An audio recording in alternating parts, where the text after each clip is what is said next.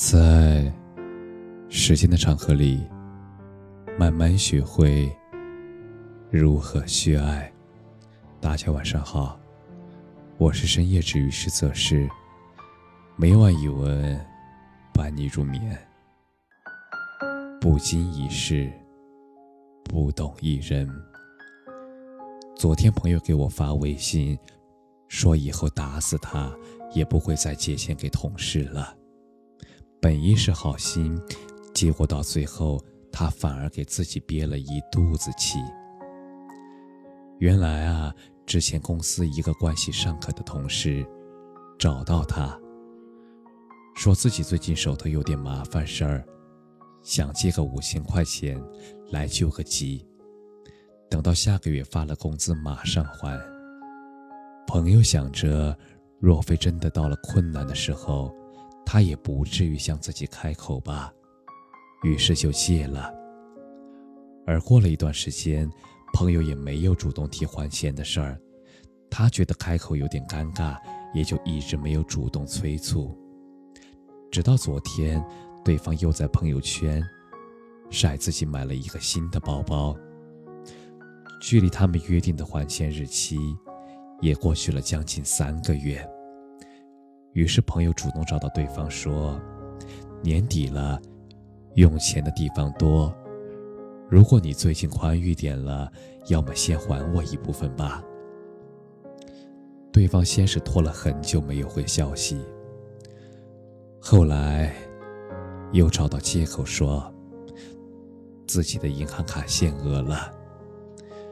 朋友说：“没事儿呀，你看看这两天哪天方便。”转给我就好了。没想到过了会儿，对方却像火了的炮仗，连发了几条微信，说朋友工资比他高。至于要钱这么急吗？又说到了年底了，朋友觉得自己用钱的地方多，怎么就不能体谅一下他用钱的地方也多呢？言语间，朋友直接变成了一个寡情寡义、冷酷无情的凶残之辈。而最后，对方转了四千五过来，说自己就这些，爱收不收。再发消息过去，已经显示拉黑了。我在这边看的连连称奇，在同一个公司，以后难道不会要再见面吗？难道不会尴尬吗？结果朋友告诉我，人家早已找好了下家。真到他离开公司，恐怕连现在的四千五也要不回来了。都说时间使人落难之心，但是现实往往是你真心相待的人，并不一定能真心的对你。不经一事，不懂一人，时间。他总是在沉淀很多事情，也同时验证了很多人心。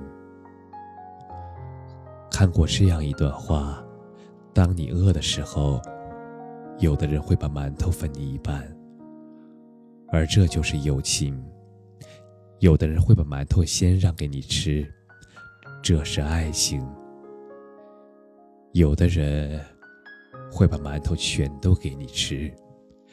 这是亲情。有的人会把馒头藏起来，对你说他也很饿。这是社会。我们都希望只和合得来的人相处，希望无论是感情还是生活，都能够更顺意一点。但这一路上，无论遇到什么样的人，会经历什么样的事儿。我们都无法提前预知。如果不能看清一个人的真面目，那么再多真心，也有可能会错付。很多关系都是同甘意，共苦难。嘘寒问暖意，雪中送炭难。怪不得谁，这本来就是一个现实的世界。每个人都匆匆忙忙，心里盘算着他自己的考量。越是明白，那就越应该知道，所有的温柔和包容，都是难得的礼物。经过一些事儿，如果彼此还是分开了，不要遗憾。既然早晚是不同路的人，那么散场早晚也没有分别。重要的是，那个一直都该那些经历风雪，还一直在等你的人。时间验证一切，一切自在人心。跌到谷底的时候，记得那些看着你狼狈、毫无帮扶之心。甚至还要冷嘲热讽的人，远离他们。记住那些安慰你、为你焦急、为你奔走、为你出谋划策的人，珍惜他们。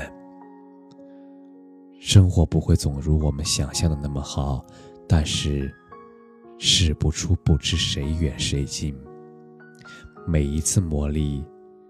那其实也是帮你看清了人心的真假好坏。时间不会说谎，它沉淀的都是真相。不经事不知人，经历时越真心。我们总要在人心冷暖中学会成长，所以不必强求拥有。不要轻易交心，也不要轻易辜负。看清了，该放手的时候就放手；看懂了，该珍惜的时候就好好珍惜。往后余生，事情要说给懂得的人，真心要付给值得的人。愿有人陪你历尽千帆，彼此如故。感谢你的收听。